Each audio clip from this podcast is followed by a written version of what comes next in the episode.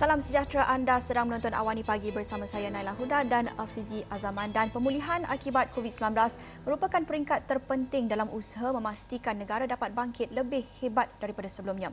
Ia menuntut kita menyesuaikan diri dengan kelaziman baharu dalam apa jua keadaan sekalipun.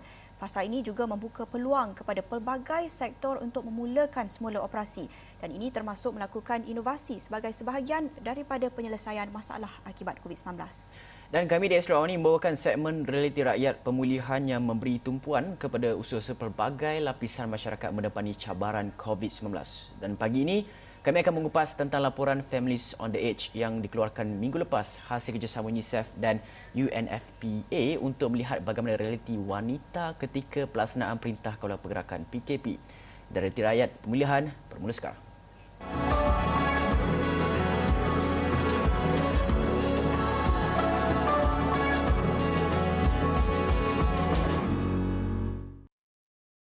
Golongan berpendapatan rendah, wanita dan kanak-kanak adalah individu yang paling terjejas akibat COVID-19. Itu antara rumusan laporan yang dikeluarkan Tabung Kanak-kanak Pertubuhan Bangsa-Bangsa Bersatu UNICEF dan Dana Populasi Pertubuhan Bangsa-Bangsa Bersatu UNFPA. Kajian di Kuala Lumpur itu melibatkan 500 ketua isi rumah serta temu bual melibatkan 30 responden yang majoritinya merupakan ibu yang menjadi ketua keluarga. Keluarga berpendapatan rendah di Kuala Lumpur terjejas teruk akibat krisis COVID-19.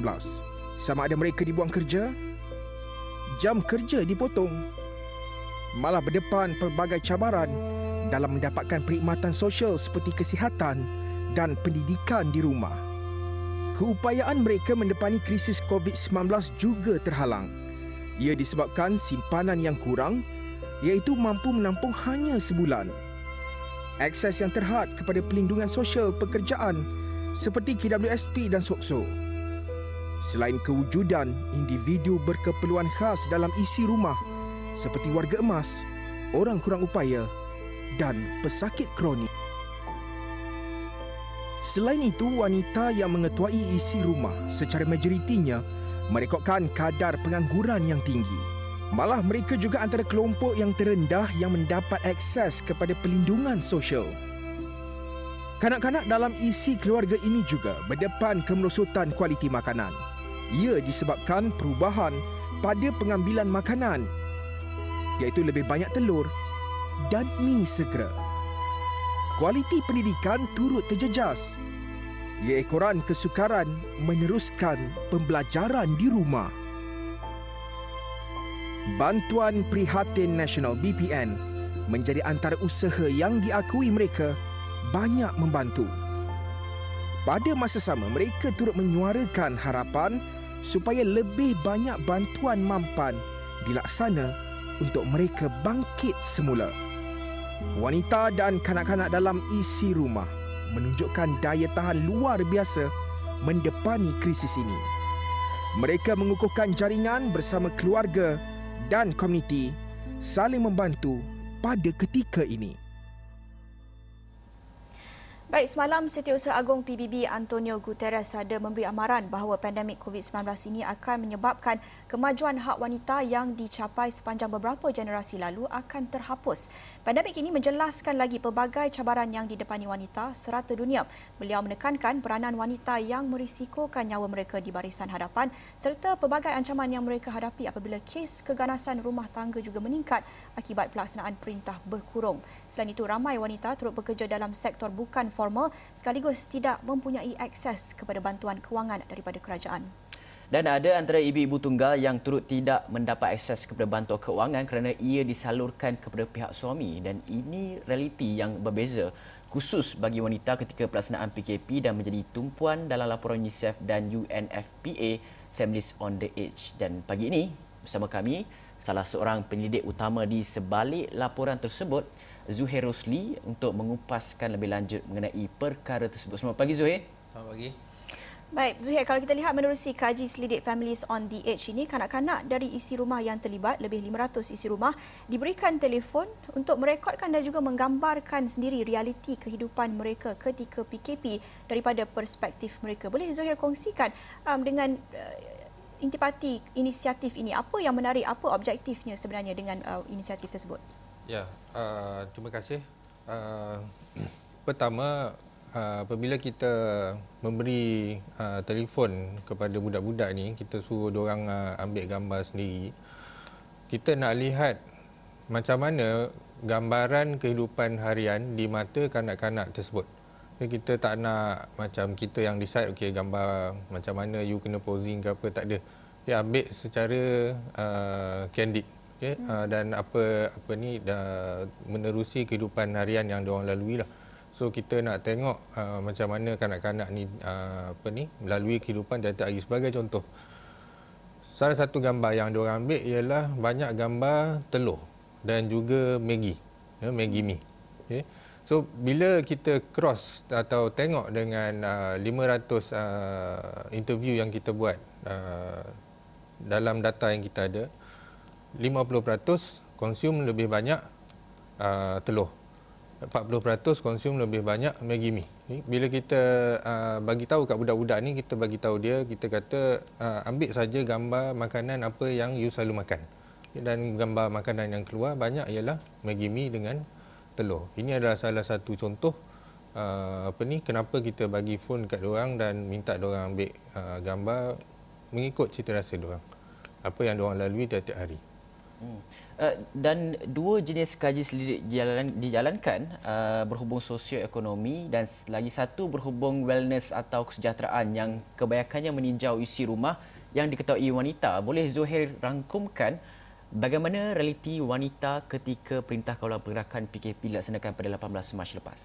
Ya, uh, sebelum tu uh, bagi saya bagi tahu uh, apa ni uh, kita punya objektif uh, overall objektif. So uh, kajian ini telah dibuat oleh kami di DM Analytics dengan pembiayaan daripada UNICEF dan UNFPA.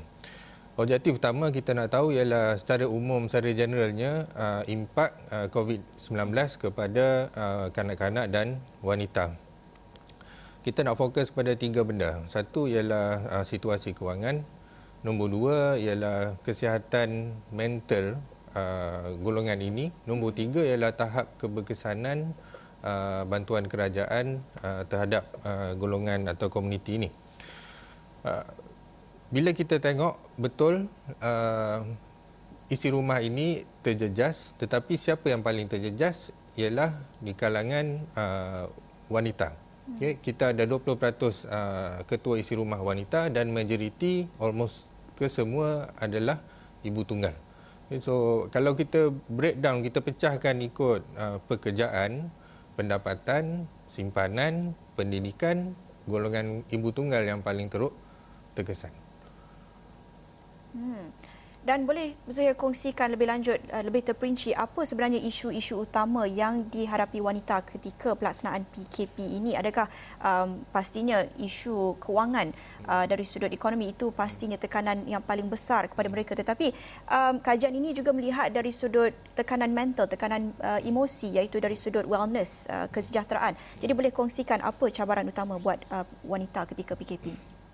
Okey. Uh, antara yang di highlight lah daripada kesejahteraan punya uh, temu bual satu ialah mereka ingin berniaga okey hmm. dan yang tengah berniaga pun memang continue berniaga masa PKP ada seorang makcik ni dia kata masa PKP sebelum ni dia jual karipap dekat masjid okay, hmm. tapi disebabkan PKP dia tak boleh berniaga kalau dia berniaga dia kena compound RM1,000 hmm. okay, so sekarang apa inisiatif yang dia ambil ialah dia pergi belajar online Ya, ada juga yang lain yang kata uh, dia dapat bantuan ya, tapi dia gunakan bantuan tu selain daripada gunakan untuk makanan dia pun gunakan untuk uh, modal uh, start perniagaan dia.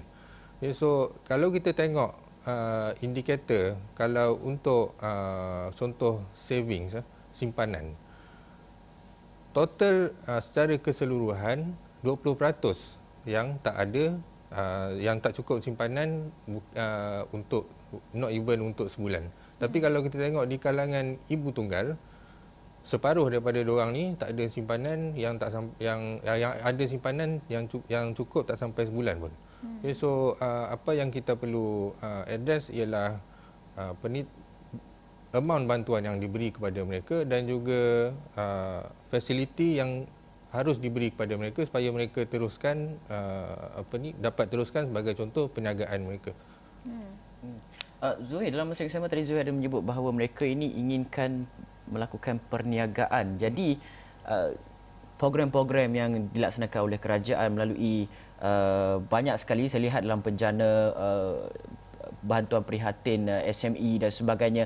Adakah mereka dapat menerima bantuan itu ataupun bantuan itu hanya kepada mereka yang berdaftar sebagai uh, usahawan ataupun perniagaan mereka didaftarkan dan adakah situasi itu berlaku di uh, dalam kajian ini?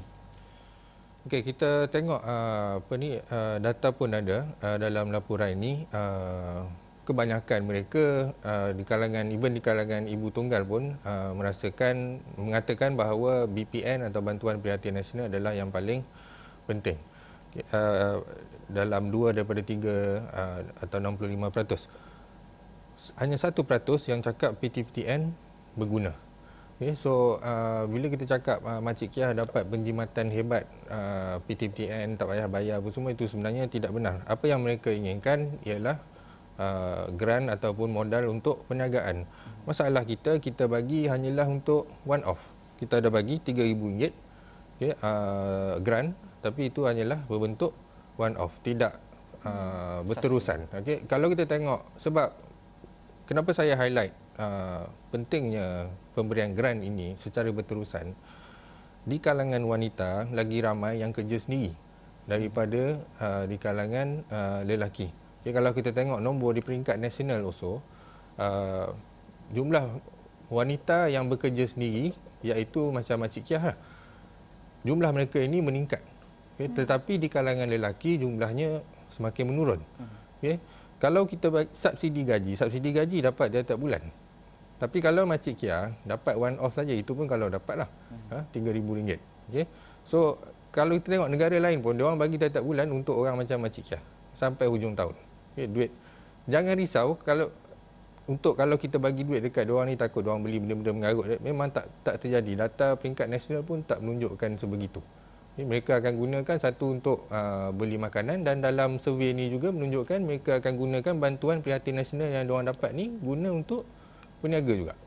Ya. So, so untuk buat pusingan ya. modal lah. Yes, yes. Ya, betul. betul apa yang Zuhair katakan tadi ada tanggapan bahawa um, pembayaran ataupun bantuan kewangan yang diberikan secara one off um, handout ini um, dianggap mereka akan membelanjakan pada perkara-perkara remeh ataupun perkara yang dikatakan tak perlu. Oh dah bagi duit uh, bantuan ini nak beli um, telefon bimbit canggih. Walhal itu juga di lihat sebagai perkara yang essential yang perlu. Uh, jadi tanggapan terhadap handouts ini masih lagi ada dalam masyarakat. Bagaimana nak ubah uh, tanggapan tersebut? Sebenarnya uh, mereka betul-betul memerlukan handout ini dan mereka akan betul-betul menggunakan handout ini secara uh, wajar, secara efisien dan juga uh, mungkin ada perbezaan memberikan bantuan kewangan ini uh, secara bulanan um, bandingkan dengan memberikan uh, bantuan itu secara one off mungkin setahun sekali saja. Mungkin ada perbezaan di situ? Ya, uh, untuk tanggapan uh, bahawa orang miskin ni atau orang susah akan uh, berbelanja ke tempat-tempat yang mengarut, kita tengok data. kalau bagi bagi setiap seratus ringgit yang dibagi dekat orang susah ataupun di, orang yang berpendidikan rendah, lapan puluh ringgit dia akan belanja. Okay. Tapi kalau bagi dekat orang kaya seratus ringgit, RM20 je dia belanja, RM80 lagi dia akan simpan. Okay? Dan dia akan belanja ke luar negara, dia tak belanja kat dalam negara. Ha? So kalau kita bagi duit dekat golongan berpendapatan rendah ni, bukan sahaja kita tolong dia, tapi kita juga akan tolong KDNK negara. Okay? Tahap pengeluaran dalam negara. Okay? GDP lah basically. Ya. so uh, apa ni, uh, benda yang paling penting ialah uh, kita harus make sure diorang ni uh, dibela diberi duit untuk menjana pendapatan.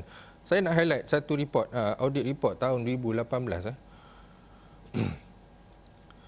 Daripada 100 orang, ada satu program, uh, B40 punya program, untuk upskilling ataupun reskilling benda macam itulah. Untuk nak suruh B40 ada skill supaya diorang boleh meningkatkan pendapatan sekitar 1,000 ke 1,500 bulan. Okay, ini ada satu program.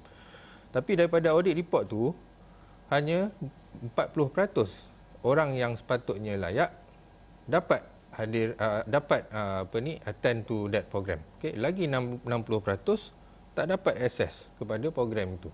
Ha? Duit semua dah bagi tapi orang yang sepatutnya dapat tak dapat. Okay. So uh, apa yang kita harus fikir bukannya kita kena fikir duit yang kalau kita bagi dekat orang susah ni dia orang belanja kat mana tak payah fikir benda tu fikir orang yang buat program tu adakah mereka buat dengan betul ataupun tidak hmm. ha? kita perlukan orang yang betul dan orang yang amanah untuk menjalankan program ini ya. kepada orang-orang yang susah ya itu sebenarnya hasil dapatan laporan Ketua Audit Negara pada 2018 yang mendapati um, beberapa projek mensasarkan uh, B40 ini sebenarnya tidak mencapai sasaran mereka, tidak mencapai uh, kumpulan sasaran itu dan mungkin perlu kita kaji semula um, klasifikasi B40 dan M40T20 ini yang mungkin tidak betul-betul merangkumkan atau menggambarkan realiti pendapatan uh, rakyat Malaysia ketika ini dan itu kami akan kupaskan selepas kita berhenti rehat seketika kita akan kembali selepas ini.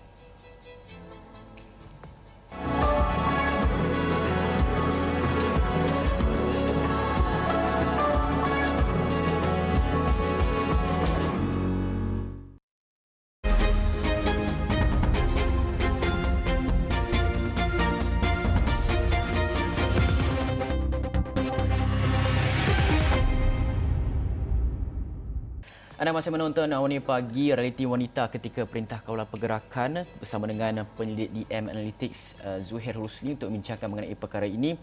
Dan uh, saya nak terus saja kepada Zuhair. Zuhair, kerajaan ada melaksanakan pelbagai program dana untuk memperkasakan golongan B40 ini dan kalau kita lihat uh, laporan daripada Ketua Audit Negara tahun 2018 siri ketiga menyatakan bahawa daripada tahun 2016 sampailah tahun 2018 258.3 juta ringgit dibelanjakan. Tetapi uh, dalam banyak program uh, program-program khas yang dikenali sebagai program peningkatan kapasiti dan capability kumpulan-kumpulan khusus uh, ia dilihat tidak diuruskan dengan baik. Dan uh, dapatan daripada audit itu juga melihat kepada kelulusan dan pengagihan dana yang perlahan daripada pihak bertanggungjawab juga merupakan faktor yang menyumbang kepada kelewatan dalam pelaksanaan program yang menjejaskan keberkesanannya sekaligus apa yang dirangka uh, objektifnya tidak dapat dicapai peratusan yang mengambil mengambil uh, peserta dalam program itu juga uh, sedikit sahaja. Jadi bagaimana kita melihat kepada perkara ini apakah perkara yang boleh kita uh, pastikan bahawa ia berjalan dengan betul dana itu disampaikan dengan secara menyeluruh dengan secara lebih bersasar ya. dan memastikan bahawa program-program yang dilaksanakan kerajaan ini tidak dibazirkan dananya begitu sahaja. Hmm. Ya, kalau kita bandingkan dengan bantuan prihatin misalnya, mungkin ada penambahbaikan yang berlaku, mungkin um, birokrasi itu dapat dikurangkan. Kita lihat hmm. kerana ada aspek urgensi itu. Bagaimana Zuhair? Ya, uh, saya setuju dengan uh, apa ni masalah birokrasi yang kita hadapi sekarang. Apa yang uh, kita harus sedar bila kita buat satu-satu program, fokus harus diberikan kepada apa yang kita mahu daripada program itu. Kalau birokrasi itu terlalu menekan atau melambatkan apa yang kita nak ataupun outcome daripada program yang kita nak buat itu, birokrasi itu harus dihapuskan. Sebagai contoh seperti yang uh, dah dibincang sebelum ini, tekun. Sebelum ini dah ada 17. Kalau nak apply untuk uh, bantuan tekun, kena ada 17 dokumen sebagai contoh. Ha. Sekarang diorang dah reducekan kepada hanya 4 dokumen bagi empat dokumen saja and then akan dapat bantuan tu dan once dah dapat bantuan tu barulah dia akan minta secara berperingkat dokumen yang selebihnya. Hmm. Satu yang saya nak sentuh, subsidi gaji. Kenapa kita nak bagi dekat majikan supaya majikan bagi dekat pekerja? Kenapa nak buat macam tu? Kenapa tak bagi terus dekat pekerja? Kita dah ada akaun pekerja dengan kita, register data tu pun dah ada, masukkan je lah dekat akaun pekerja. Tak perlu bagi dekat majikan dulu. Ni nak kena lalui majikan dulu and then majikan akan bagi dekat pekerja. Jadi panjang dan payah. Bagi direct terus dekat pekerja. Bercakap tentang bantuan kewangan dan perlindungan sosial, saya kira masih ada lagi kekhawatiran dalam kalangan rakyat atau masyarakat Malaysia ini yang uh, menganggap bahawa negara kita ni mungkin tak cukup duit nak bagi bantuan kewangan. Mana kita nak cari duit nak bagi bantuan tersebut? Yang kalau kita lihat kepada laporan Families on the Edge ini, apa yang diluahkan oleh uh, oleh keluarga ataupun isi rumah yang ditemu bual, mereka kata um, bantuan prihatin itu memang mereka sangat menghargai. Itu menjadi talian hayat mereka. Tetapi dalam masa yang sama mereka memerlukan uh, bantuan dalam jangka masa yang panjang yang lebih uh, sustainable yang lebih mampan yang lebih um, konsisten jadi kita lihat kepada bantuan uh, one off bantuan cash grant uh, bantuan kewangan ini adakah kita mampu? Bagaimana sistem uh, mungkin kita melihat kepada sistem percukaian sebagai um, penjanaan bantuan ini bagaimana sebenarnya Zuhair? dan dan kalau boleh saya tambah sedikit uh, bagaimana juga kita melihat selain daripada bantuan one off untuk lebih sustain dan memastikan bahawa mereka ini dapat berdiri dengan sendiri hmm. di masa hadapan itu kita melihat kepada program-program uh, pekerjaan upskilling reskilling dan juga program-program kerja yang khusus kepada ya. golongan B40 dan juga wanita dan juga keluarga ini dan juga dalam masa yang sama juga kita sertakan sekali uh, program-program uh, inilah masa untuk memperkasakan TVET itu kepada golongan ini. Bagaimana? Uh, terima kasih. Uh, pertama ialah mampukah kita berbelanja? Kita mampu berbelanja ya. Kita kena sedar dalam keadaan macam sekarang uh, apa yang kerajaan memainkan peranan yang amat penting okay, untuk uh, menjana semula ekonomi. Singapura, diorang sekarang defisit dia, diorang dah target double digit. Okay, lebih daripada 10%. Okay, kita masih lagi sekitar 6 ke 7%. Masih lagi duduk risau pasal uh, defisit. Minggu lepas, laporan uh, international ada uh, sekumpulan uh, penyelidik diorang buat untuk semua negara dalam dunia Diorang kaji tengok adakah negara ini mampu berbelanja lebih ataupun tidak. Laporan ini menemui enam negara dalam dunia ini yang mampu berbelanja lebih untuk masa sekarang. Salah satu negara dalam dunia ni daripada enam negara ni salah satunya ialah Malaysia. Ha? So kita mampu untuk berbelanja. Tapi berbelanja kepada siapa itu yang amat penting. Okay? Uh, sebagai contoh, uh, saya bagi uh, macam bantuan perihatan nasional. Of course, orang akan uh, apa ni rasa bersyukur dan berterima kasih terhadap bantuan itu kerana mereka memerlukan wang cash. Okay, tapi semasa uh, apa ni uh, pandemik seperti ini berlaku, apa yang kita perlukan ialah instead of bagi uh, BPN uh, sahaja tapi kita kena juga bagi bantuan uh, contoh kepada orang macam yang berniaga sendiri orang macam Makcik Kiah. Eh, orang macam Makcik Kiah tak dapat apa. Melainkan daripada 3,000 grant tu. Ha? Singapura bagi 1,500 setiap bulan sampai hujung tahun ni. Ha? Tapi kita bagi one off saja. Dan Makcik Kiah dapat uh, BPN. Of course Makcik Kiah dapat BPN. Kalau yang bukan Makcik Kiah pun dapat juga BPN. Apa yang membezakan impak yang kena dekat Makcik Kiah ni, Makcik Kiah ni tak dapat apa. Hmm. So uh, ini adalah satu benda betul kita boleh belanja tapi cara kita belanja juga haruslah betul. Ya. Nombor dua tadi pasal uh, program uh, B40. Balik-balik pada apa yang kita cakap ni, kita ada banyak program. Eh. Uh, tak silap saya ada lebih uh, 100 lebih uh, program across multiple banyak agensi untuk golongan B40 kan. Tapi kalau orang yang buat tu masih lagi tak betul dan tak sampai kepada orang yang diperlukan, saya rasa kita buat program banyak mana pun it will not be effective sama macam uh, contoh uh, kontrak kepada Bumi Putra. Kita tak bagi kepada Bumi Putra yang layak. Kita bagi kepada Bumi Putra kawan-kawan kita. Kita bagi kepada Bumi Putra yang ada surat sokongan. Kita harus bagi kepada Bumi Putra yang layak. Okay? so sama dengan uh, macam uh, apa ni tuan cakap tadi pasal B40 punya program. Hmm building capacity dengan capability. Ya, sama juga bila kita bagi kontrak kepada Bumi Putra, kita harus bagi kepada Bumi Putra yang layak, yang ada capacity, yang ada capability. Bukannya Bumi Putra yang ada sokongan ataupun yang kawan-kawan kita. Itu tak ya. patut berlaku. Hmm. Ya, COVID-19 ini memang betul-betul menjelaskan dan menjadikan lebih ketara isu-isu yang sudah lama wujud dalam negara kita.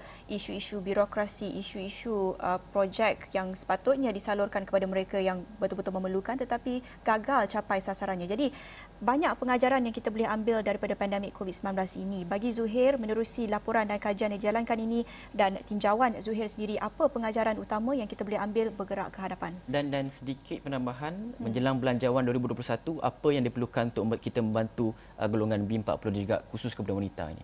Hmm. Okey, uh, saya start dengan uh, apa yang kita boleh uh, suggest uh, untuk uh, bajet. Uh, apa ni laporan yang uh, laporan ini kita akan buat selama sebanyak empat kali. Uh, empat round. Sekarang baru first round. Okay so uh, next round kita akan uh, fokus lebih kepada uh, untuk uh, bajet punya input. Okay. Kedua pengangguran eh sorry uh, apa tadi uh, yang Naila punya soalan? Uh, bergerak ke hadapan apa ya. pengajaran ya. utama? Uh, pengajaran utama. Personally apa yang uh, saya dapat uh, kita jangan cakap pasal golongan ini hanya semasa covid sebenarnya hmm. orang ni memang dah sebelum ni dah terkesan teruk dengan uh, kehidupan orang bila kita buat uh, well-being ataupun kesejahteraan punya temu bual salah satu sebab uh, kami nak tahu atau nak dengar daripada mulut dia sendiri atau uh, mereka sendiri dia orang describe sendiri macam mana kehidupan dia orang. Bila kita tanya soalan kat dia orang, kita tak tanya in detail pun. Kita tanya macam mana kehidupan makcik semasa PKP dan bagi dia cerita. Cerita panjang lebar. Ha? Hmm. Salah satu benda yang kita orang yang kami jumpa ialah bila tanya pasal stres ke tidak bila hidup dalam tempat yang sempit. Okay, PPI kita tahu sempit dan uh, apa ni ada ada banyak juga uh, PPR satu daripada lima yang uh, satu daripada empat yang hidup lebih daripada dua generasi. Maksudnya dia duduk dengan nenek dia dengan tok dia dengan menantu dia kan dengan cucu dia. Bila kita tanya dia stres ke tidak pasal uh, duduk dalam tempat yang sempit ni dia kata dia dah biasa. Dia dah biasa dengan keadaan yang sempit ni. So dia tak rasa stres pasal benda tu tapi dia stres pasal kewangan dia. Okay? dan bila dia cakap dia tak stres okay, kita rasa orang biasa yang lain. Rasa macam dia sepatutnya stres bila dia duduk dalam tempat yang sempit macam tu. Tapi dia dia tak rasa stres. Untuk pembuat dasar bagi saya ini adalah berita yang paling buruk untuk membuat dasar. Kenapa? Sebab bila orang yang susah dia rasa konten ataupun dia rasa selesa dengan apa yang dia dah ada sekarang ini menunjukkan yep. satu uh, kegagalan yang besar bagi pihak pembuat dasar untuk memberikan apa yang mereka sepatutnya dapat. Okey. Ya. So uh, itu satu. Terima kasih. Ya. Okey. Baik, terima kasih kepada Zuhair Rosli, penyelidik kanan DM Analytics mengupas bersama kami laporan Families on the Age hasil kerjasama UN, UNICEF dan juga UNFPA menggambarkan realiti wanita ketika PKP dan itu mengakhiri Awani Pagi, realiti rakyat pemulihan di sini bersama saya Nala Huda. Saya Fizal Zaman, Assalamualaikum, Assalamualaikum.